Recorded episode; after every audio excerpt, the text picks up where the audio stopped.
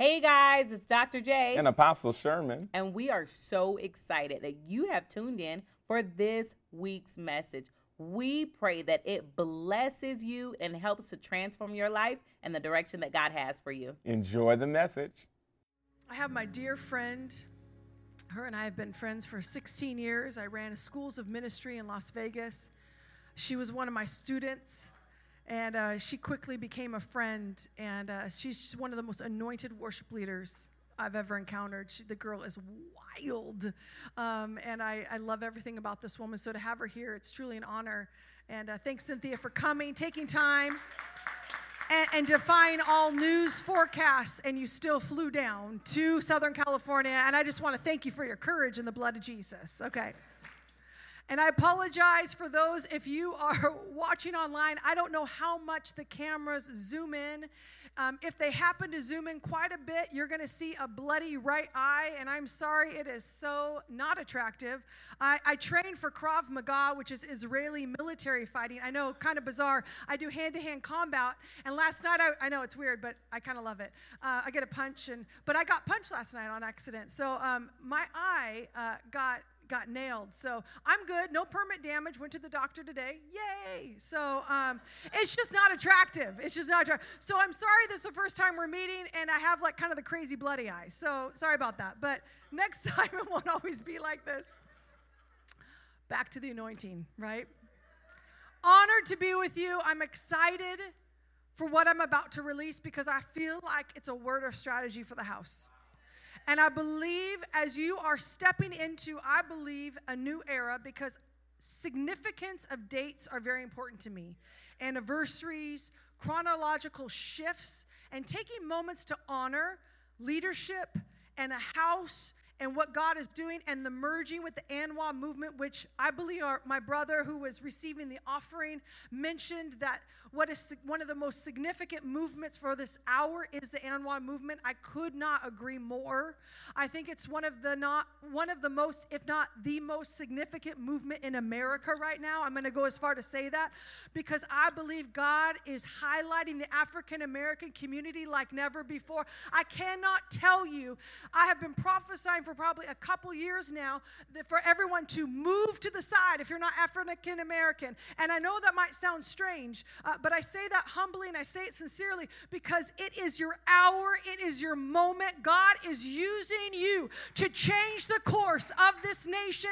He is calling you to be the forerunners of revival in this hour. I cannot bring it to you enough the seriousness of this, of the responsibility you carry in the spirit. The African American community could not be more important to what God is doing in this nation. The Anwa movement, what it is producing, is so powerful and anointed, it's changing culture.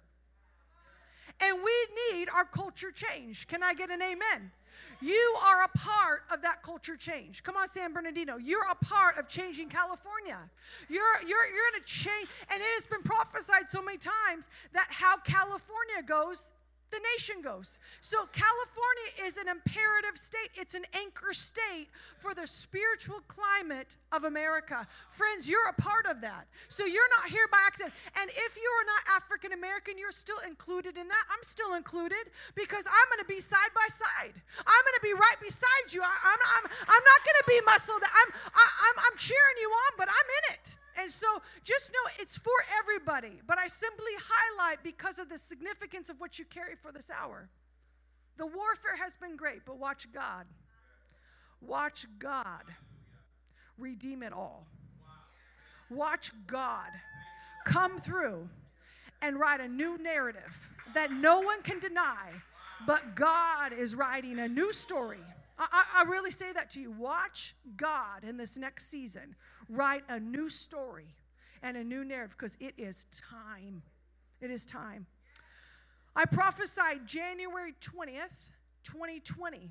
So a year ago, I was in the east coast of America and I was getting a word for the house that I was in in Virginia at that time and for the state of Virginia.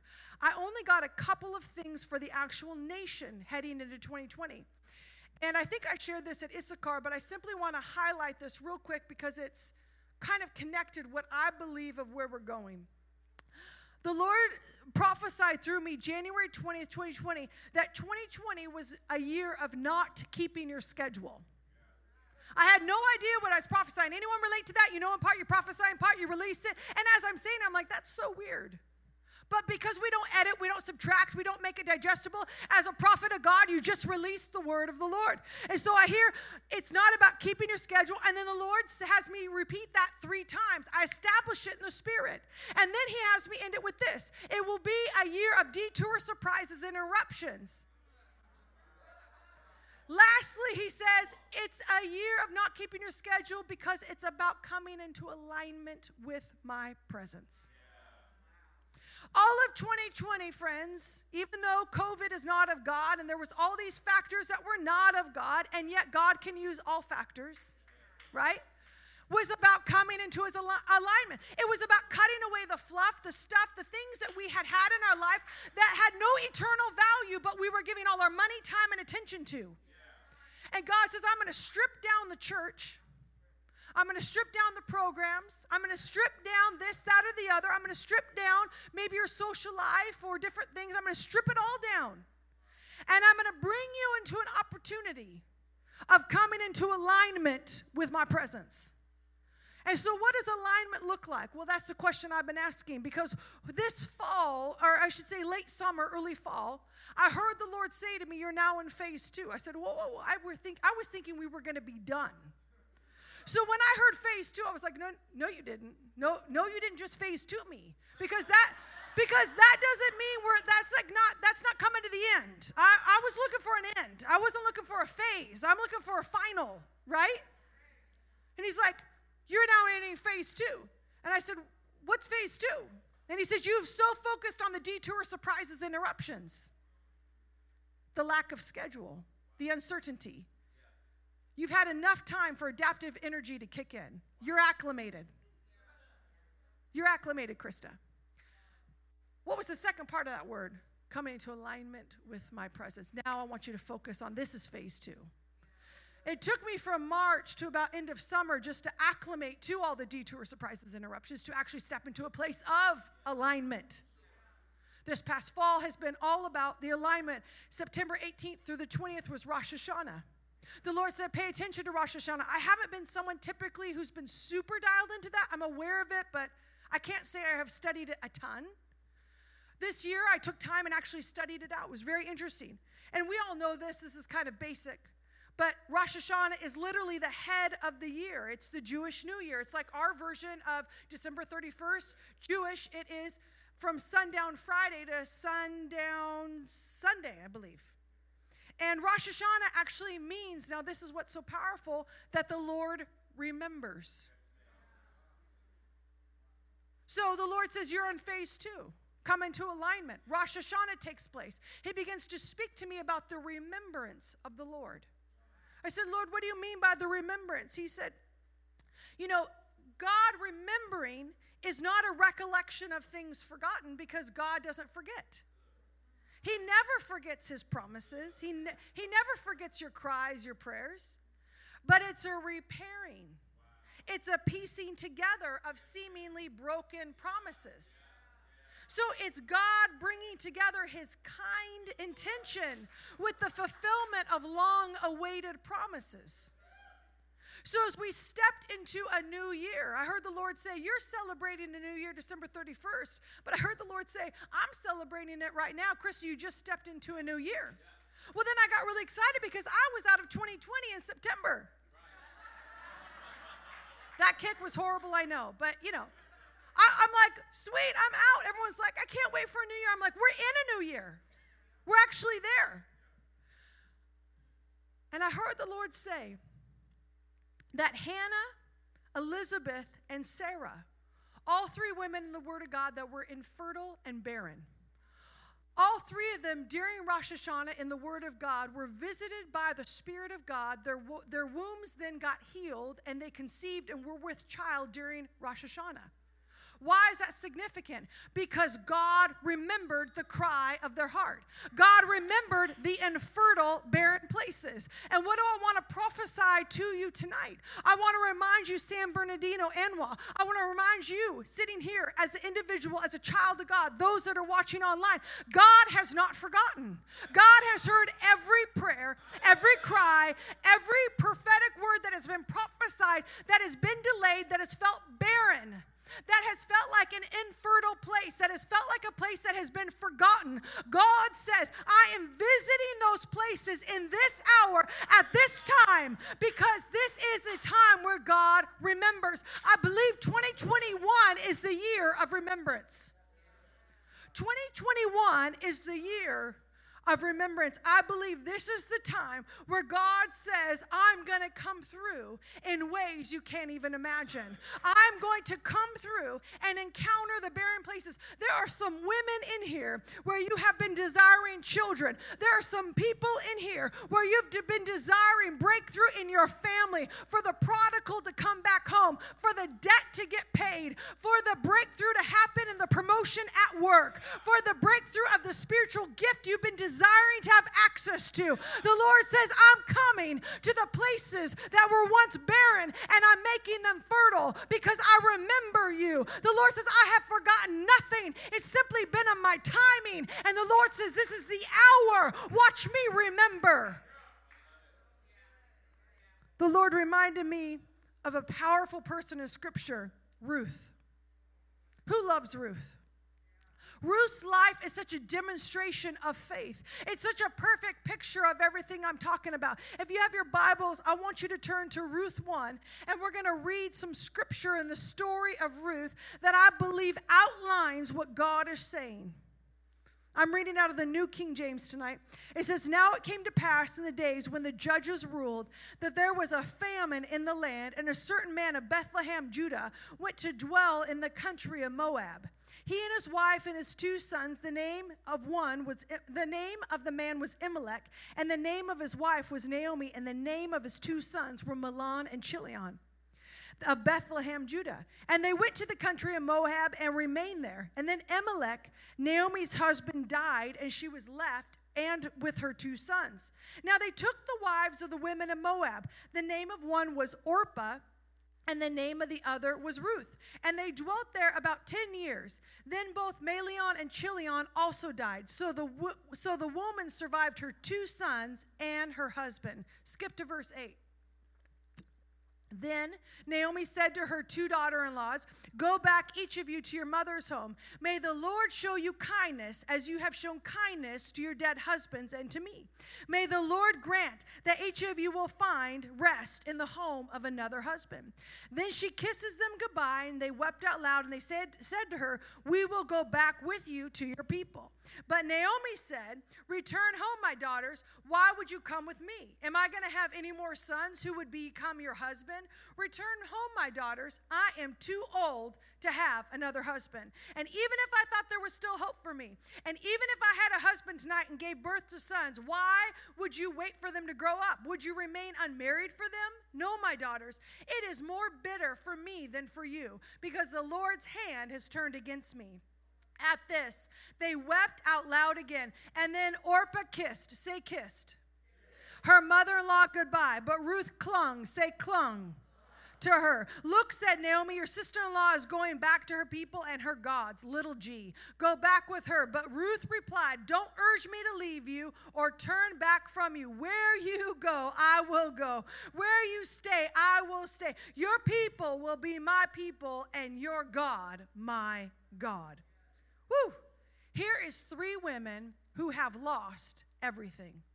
They have no promise of provision. In those days, it was before a woman could go and work outside the home and actually provide for herself. No, women in this culture at this time historically were completely reliant on family and friends' benevolence if they found themselves as a widow. As a widow, you would only survive off the compassion of your friends and your family. That's why many women, widows, excuse me, would perish because they didn't have the community of the support. There was such a vulnerability, there was such a fear, there was such an uncertainty in their situation. And remember all their dreams. You know, when you get married, you have a dream. When you're a part of a marriage covenant, you have a, a vision of family, of, of children, of generational legacy. Naomi's son, she's like, oh my gosh, they're married. I'm going to have grandchildren. I mean, you, you know how it is. We picture our future, we picture how our lives are going to be. And I know there's many stories in this room. And there's stories in my life too where you find yourself in places in life where things did not turn out as you foresaw your life to turn out. Friends, those are called crossroad moments. What do you do when things don't go as you thought they would go? I think we can all say 2020 has been a crossroad year. And we had five good days of 2021. I really thought she was going to come through for us. I, I, really thought she was going to change it. I, I, really thought I was like 2021. You're looking good. Oh, well, it was it was short and sweet, right? So you find yourself in places you did not expect to be. And yet, it is in those crossroad moments, friends, that the most important decisions of your life are often made. Never underestimate the power of the decisions you make at the crossroad moments. And they're so hard to make, and you know why? Because the emotions are the highest. It's at crossroad moments that it's hard to know your due north. It's at your crossroad moments where grief is overwhelming. You can't even raise your head to praise God. The Lord saying, Oh, why downcast, oh my soul, worship all that is within me. But yet there is such a grief, you can't even get the praise out of your mouth. Have you been there? I know I've been there where I'm saying in my head, I know you're good, God, but you sure don't feel good. See, that's a crossroad moments. Crossroad moments have crisis of faith. Crossroad moments make you question the goodness and the faithfulness of God. Crossroad moments are when your emotions are high, when it looks like a total contradiction to what you expected to happen. And there's part of you that can't even get your head around the fact you're even there. And yet, it's in that moment that we're supposed to make some of the most important, critical decisions of our life. And I think in God's kindness and goodness, it's all the more when we get to the end of ourselves. It's when we really start tapping into who God is. See, all these women were at a crossroad moments. And really, honestly, you and I are at a crossroad moments here. Our nation is in a crossroad moment. I know on a personal level, I've probably had the last two years of my life have probably been the most difficult years I've ever had in my entire life. Getting up to preach and minister has truly been an offering before the Lord. I have asked the Lord so many times, Lord, can I just wallow? Can I just sit in bed for a few days? Can I, can I just not get out of bed today? And the Lord says, Daughter, look at it as an offering. Look at it as a sacrifice of praise. He says, I'm going to teach you what it is to not feel it, but to simply step into it. Did you know that half the time I'm preaching, I'm preaching myself to a breakthrough? I'm preaching my own faith into a place, back into getting off the fringe. Does that make sense? Thank you. She gets me. I like to be gotten.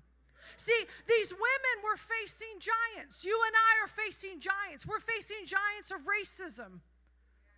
We're facing giants of bigotry, African American community, of ignorance, of evil. And then we have personal battles loss of job, loss of income, loss of security. The hits have been numerous and they've been from multiple sides and layers. And right when you thought it wouldn't get harder, then something happens and you find yourself going, I didn't think I would be here. I think that's very much how Ruth and Naomi and Orpah thought. They had a vision, they already had a death in the family. The patriarch of the family line died. They're already at a crossroad. And then one son dies. Woo, that's a hit. And then the third man in the family line dies. That's a crossroad. That's called crisis. Crossroads are the crisis in your life. And here we are, and God's saying, Did you know that the decisions you make at the crossroad of your life will determine the legacies that you leave? See, I want to focus on how Ruth and Orpah responded in this moment because it's two women, two situations, same situation, same details, same grief, same cry. They both lost their father in law, they both lost their husband. They both lost the promise of family with that person. They lost the dreams of what they pictured it to be. They lost it. And they're looking at the same situation. How unique is that? Same crossroads, same grief. But how these two women responded to the same crossroad led to two very different legacies. See, here's Naomi. She's riddled with grief, and her grief is real and her grief is understandable. In the midst of her pain, she's not only lost her husband, she's lost her sons, she's lost her entire legacy, inheritance, and promise. She's looking at two foreigners that happen to be her daughter in laws, but they're not even of her people. She's now having to leave Moab because she's the foreigner, go back to Bethlehem, Judah, where she's from, in hopes some family there will take her in and take care of her. Her, her future is so bleak. She has no promises. She doesn't even know the state. This is before email, this is before internet. She can't like find out how her family's doing. Do you guys have a room for me? Do you have some finances for me? Is there a place at your table? She doesn't know. All she knows is she has no place here. So she's got to go here. And these two daughter in laws come to Naomi, and we read it in scripture.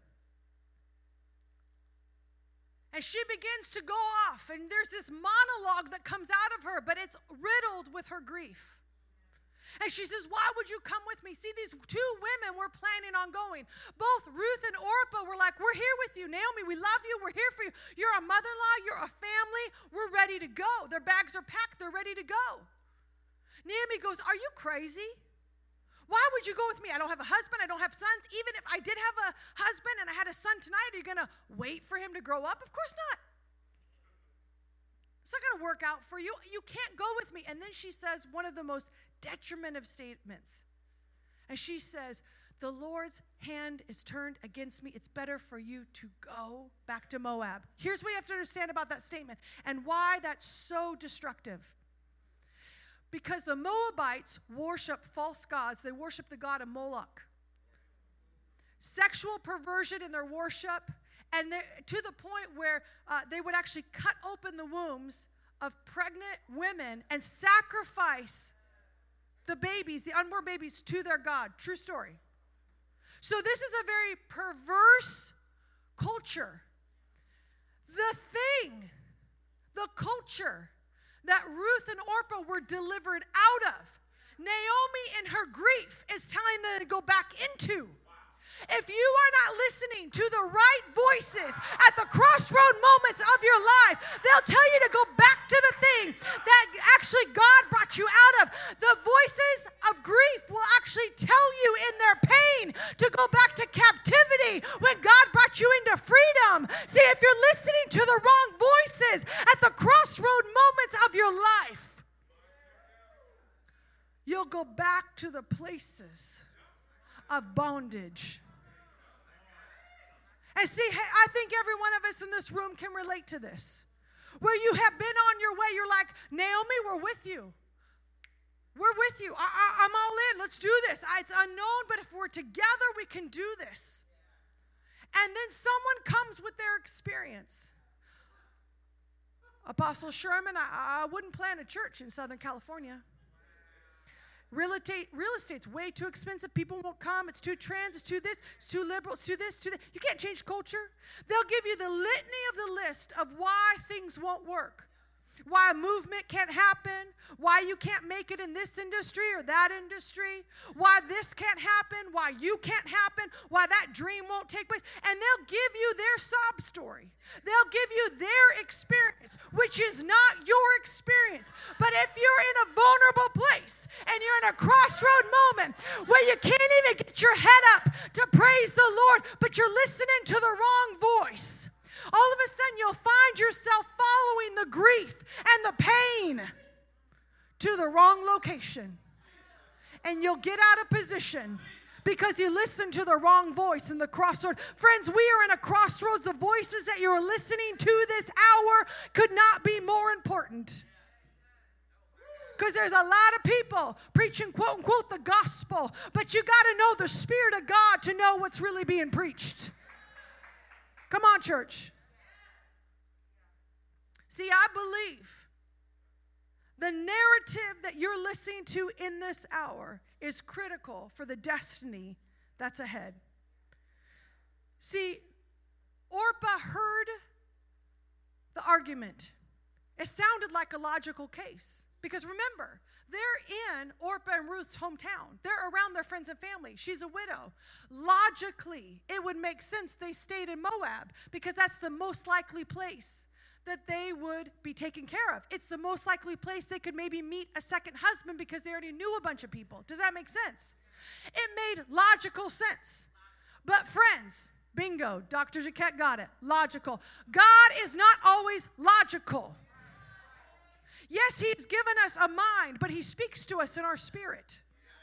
And see, you have to understand that sometimes following God looks illogical. Sometimes pursuing what God has put in you does not make sense to those around you because they did not have your encounter, because they did not have your prophetic word, because they did not have that moment at the altar, because they did not hear what the Lord whispered in your ear. So, because they did not have the encounter, they cannot speak to your movement. But if you're at a crossroads in a vulnerable place, which we are all in right now, be aware of who you're listening to in this hour, or you will be taken out of position. Orpah goes back. She worships the false gods. She goes back to captivity. she goes back to captivity. And she leaves, in a sense, the children of God, Naomi and Ruth. Naomi and Ruth They go to Bethlehem, Judah. They go to a place unseen. And Ruth is this young woman. Naomi's not in a place, she's older. She's not able to go and do provision, provide for the family. But Ruth is young. She's agile. She's healthy. She can do this. So what does she do? She positions herself in the fields behind the workers. And she can't pick. She's not supposed to be picking because she's actually not one of the official workers. But she's like, okay, if they can just leave behind enough where I can get a meal for two people. So she's just getting scraps. Friends, she's just getting crumbs. She's in sheer survival mode. But I want you to know sometimes when we're in survival mode, God's still writing revival in our story. We might be, in, it might feel like we are in survival mode in America. Friends, we are actually in revival mode. The darker it gets, the more revival is likely to come. I promise you, if you look historically, the darkest places had the greatest revivals. So the darker it gets, the more Sean and I, my husband and I, are like, oh, it's on. Oh, it's on. It's getting so dark. It's getting so crazy that God's about to bust out. But see, Ruth is just there. She's just trying to get crumbs. She's just trying to get a meal. That's all she's focused on. But then she catches the attention of the most eligible bachelor in the land, Mr. Boaz. He has a rose and he walks up to her. Would you accept this rose? Just kidding. He didn't actually do that. Just wanted to honor the bachelor for a moment, which I don't watch, but hey. The most eligible bachelor land. Here's Boaz. And he sees this woman, Ruth. He wants to marry her. And he obviously he proposes to her. She's like, yes, yes, yes. Just kidding, that's what I did. Yes, yes, yes. And he says, I love you. I want to take care of you, but I want to take care of Naomi, your mother in law, as well. And Ruth is like, What? That's amazing. I was just trying to get a meal. I was just trying to get enough food for my mother in law and I. See, it was risky for her to come to Bethlehem, Judah. She was a foreigner. They didn't like the Moabites. She didn't know if she would be discriminated against. She didn't know if she'd be judged. She didn't know if she'd ever be accepted. She didn't know if she'd ever even be included into their society. It was so risky what Ruth did. So not only does she go, she gets favor with Boaz. He falls in love with her. He marries her. He takes care of her mother in law. And then God begins to write this incredible story. But before I jump to how the story he writes is so powerful, we have to understand something. And we have to back up just a moment because I feel the Lord saying, Don't forget to say this, Krista. Thank you, Lord. How the two women, Orpah and Ruth, responded in the midst of deciding if they would go with Naomi was everything to do with their physical response. Remember, Orpah kissed, but Ruth clung. See, a kiss is fleeting, a kiss is temporary. Remember, who kissed Jesus before his betrayal? There's a lot of people that kiss and there's no intimacy. Kissing is actually not intimate, it's passing, it's momentary, it has no commitment. People will kiss you and stab you. But when someone is clinging, what does that look like? It looks like I'm not going anywhere. It looks like I'm not leaving. I don't care what you say, Naomi. I don't care about your narrative of grief. I don't care about your pain right now. I don't care. You can say whatever you want, Naomi, but I'm not going anywhere because where you go, I'll go. Where you stay, I will stay. Your God is my God. Your people are my people. I'm clinging to you. I'm not going anywhere. And so many times when I was pastoring, I'd see people in the back and they have their hands in their pocket and they're not participating in worship. And I, I talk to them and they'd be like, I just really want to encounter God. And I was like, How about participating in worship? Well, I mean, I'm in worship and I'm like, mm, but you know, your physical response, your physical response is it indicative of you engaging in worship? And they would be like, Well, I don't feel like I have to move around to participate. And I'd be like, But I've seen you at your sporting events when your favorite team gets the winning shot. I've seen it when your favorite song comes on and you have to get up and dance. Don't you think that God deserves a physical response when He's asking you? To trust him in the crossroads. See, I believe we're in an hour, friends, where God isn't looking for kissing Christians, He's looking for clinging disciples. And I believe there is a chasm that's being created between the kissing church and the clinging church. See, we have to understand that clinging is contingent by what you're listening to. By what you listen to is what you cling to. And what you cling to is what you come into. And see, Ruth clung to God. Ruth clung to Yahweh. She clung to her mother in law. She clung to covenant. And because she clung and didn't kiss, God remembered her. Remember, we're talking about remembering. We're talking about at the crossroad moments where you can't even get your head up to worship when you're like, Lord, I have believed with every fiber. I do not have any faith left in me. And He says, Come on, son. Come on, daughter. Get in my presence and receive a fresh portion. Because I'm not done yet. You're in survival, but I'm in revival.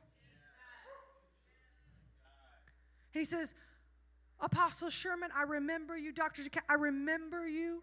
Worship team, I remember you. I remember every prayer, every prophetic word, every desire of. I remember.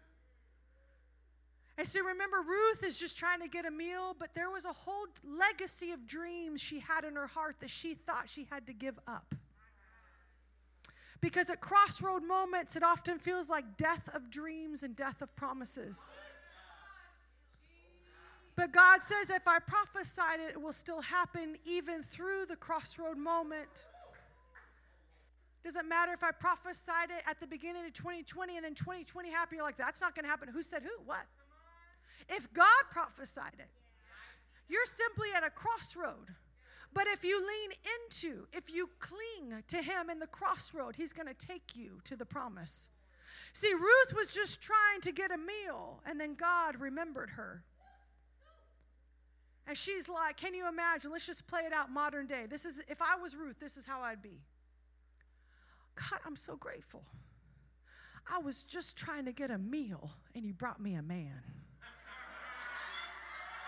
I was just trying to get enough on my dinner plate, and you brought me a godly, wealthy man. Lord, I was just trying to get a meal for my mother in law, and you brought me a man who's going to take care of me and my mother in law, and you've given me a home. Oh, God, I am so grateful. Oh, Lord, I, I just wanted a meal, and you've given me family. Lord, so much more than I could ever expect. And then God would whisper, But I'm not done yet. And then all of a sudden, Ruth finds herself and she's conceived. And Ruth has a, has a son named Obed. And she's like, oh my gosh, I just wanted a meal. I'm just a foreigner. I just came to take care of my mother in law to make sure she was okay. But you've given me a husband. You've given me a home. You've given me a man who takes care of my family. Now I'm a wife. I'm a mother. Lord, I'm so grateful. All I wanted was a meal, and you've given me legacy. I'm so grateful for what you've done. And then God, because He remembered Ruth, He whispers, I'm not done yet because then Obed grows up and he has a son named Jesse.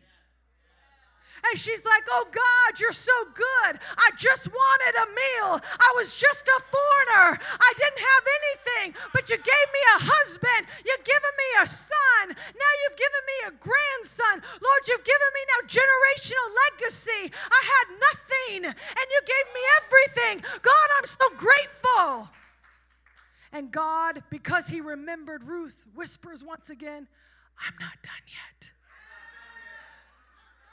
Because Jesse had a son by the name of David. And David was a warrior and a man of God, a man of covenant who became one of the greatest kings of the day. And here, Ruth is looking at her great grandson David, King David. And she's like, I'm just a Moabite woman who just wanted a meal. I just wanted to be able to provide for my mother in law. But you gave me a husband, you gave me a son, you gave me a grandson, and now you're giving me a great grandson. And now he's the king of the nation. Oh God, I can't believe that's my lineage. I just came with nothing, but you've given me everything. And then God whispers once again, I'm not done yet because then God takes that lineage and birthed his son, Jesus, through the lineage of Ruth, this Moabite woman who was at a crossroad moment, who had nothing, who chose to cling in the midst of contradiction, who chose to lean into the end, who chose to not cower to the grief, to the pain, to choose the unknown. And she got grafted into the genealogy of Jesus. She got a book written about her in the Word of God. And we're still talking about her to this day. Why? Because she clung at the crossroad. How you respond to the crossroad moments of your life will determine your generational legacy. Friends, you and me, us, we are in a crossroad moment. And I tell you what, we better cling like we've never clung before when I began to study out because there was no more in the Word of God about Orpah, and I'm someone that I kind of just need to know everyone's story. So I went to historical documents. I started reading historical stories, and what I found was astounding. Especially in the Jewish culture, a lot of rabbis teach at the synagogues and in schools that actually Orpah, when she went back to Moab, she married a man from the tribe of Gath. Orpah had four sons, and one of her sons was by the name of Goliath. So when you circle back to 1 Samuel 17, and there is a battle between David and Goliath. It's actually the legacy of Ruth and Orpah coming back face to face, all from the decisions that were made at a crossroad moment in Ruth 1. Are you catching this? One woman kissed and went back to captivity, and one woman clung and she went after God's legacy. So when we read the battle between David and Goliath in 1 Samuel 17, this is actually the result of these two women's decision. So you can't tell me the decisions we make at the crossroad moments of our life don't have generational impact. One produced the giant that opposed the things of God, and one produced the giant killer who took out the things that opposed the things of God. I believe we are in the hour where God is saying those that cling will produce the giant killers.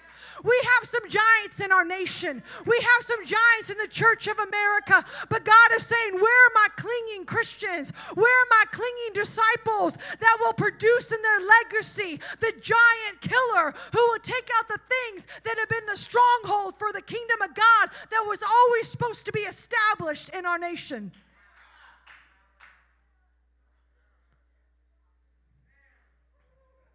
Selah.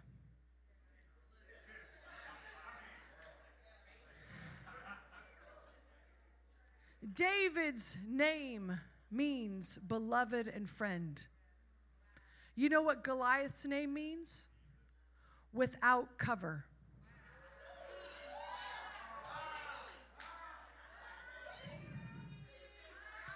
One, one chose to break covenant outside of cover and one chose covenant to be covered.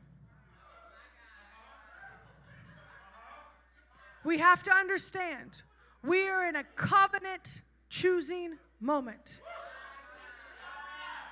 It is not comfortable, it is not convenient, it has a price. But, friends, we're talking about there is a battle for our generational legacy in this hour. And it is everything about clinging to what God is saying and doing in this moment. Worship team. Here's what I love about David. We know the story of David and Goliath, right? Common story. But sometimes we forget how David came and actually defeated Goliath. David's words before he actually killed Goliath were this He says, You uncircumcised Philistine, I come to you in the name of the Lord. What's he saying? He's saying, You who are out of covenant, I come to you in covenant. Therefore, covenant always defeats out of covenant. So, what everyone else had been afraid of, for 40 days and 40 nights. Remember, the Philistine army had come before the army of the Lord. Every morning taunted them, every night taunted them. 40 days. Friends, that's 80 times. And the army of the Lord is sitting there scared and afraid. And this little ruddy, they believe David was about 17 years old. That's it.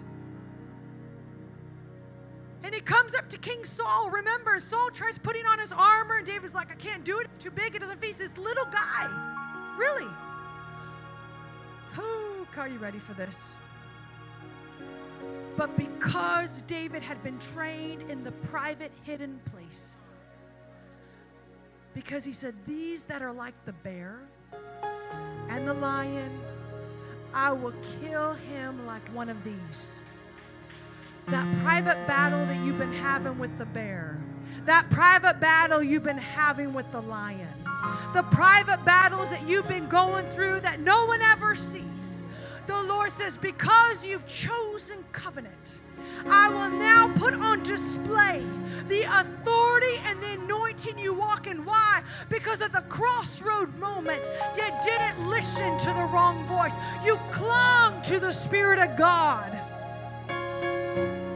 See, David just threw a stone that happened to supernaturally hit Goliath at the one place he didn't have like 80 pounds of armor. But he actually beheaded Goliath with Goliath's sword. I love that. He took the weapon away from the enemy and killed the enemy with its weapon. Why? How can we do that? You can only do that if you're in covenant. You don't have the authority otherwise, friends. The authority of the Lord. Watch. There's going to be more and more teaching that begins to happen on the authority of God. But, friends, the authority isn't something that's caught, it is something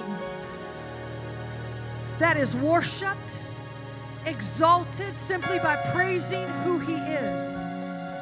I can't give you authority. I can't pray authority on you. I can't pray covenant on you. It is in the private, quiet places of our life. It's in the crossroad moments when no one's looking and you can't even barely get up, but you sit there in all the pain and all the grief. You're like, you don't feel good, but I still choose you. I don't feel like worshiping, but I'll still worship you. You get your authority by pressing through and clinging in the crossroad moments. There is no shortcut to intimacy. There is no shortcut to authority. And we're in a consumer mentality in the Church of America. We want it our way, we want it convenient, and we want it quick. Why do you think there's been such a stripping back? Because God's like, this takes time, and I'm going to give you the time. Now, what are you going to do with it?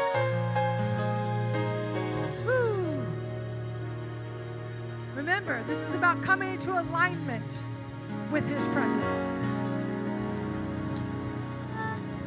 This is about allowing the stripping process to be started, continued, or completed, depending on where you're at in it. But, friends, we are still not business as usual, and I believe there's a purpose in that. I believe it's the kindness of the Lord saying, Come on. I've stripped back your social schedule. Now, he didn't do COVID, so hear, hear the context of that. I'm, I'm stripping back your schedule. And we can be busy with a lot of stuff, but does it have eternal value? Because what we do in the crossroad moments determines the legacy of our lives.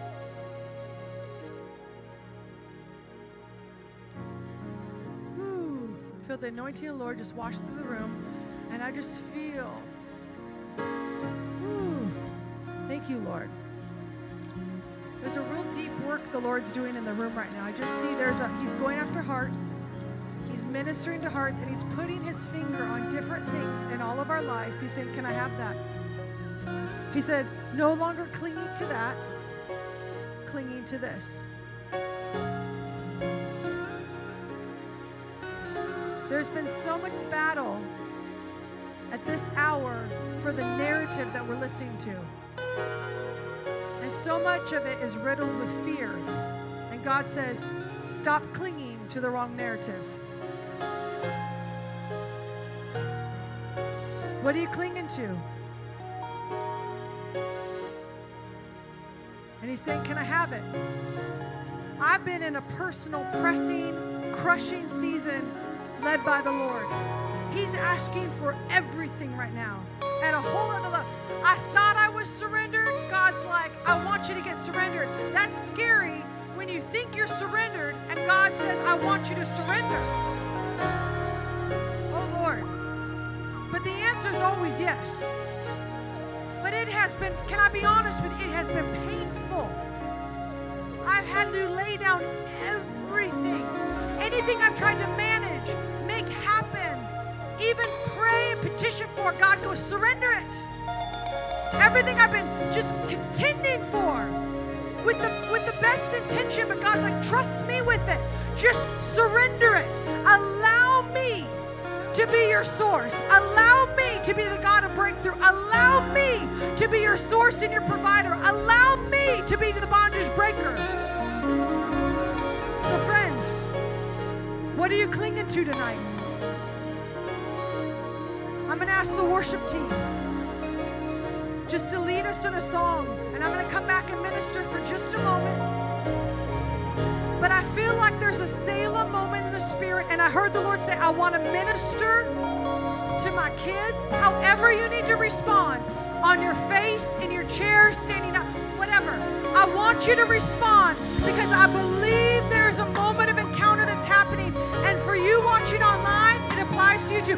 Whatever that looks like in your family room, in your bedroom, in your car right now, wherever you're watching, I want you to respond because God is putting His hand on you and He's saying, Will you trust me?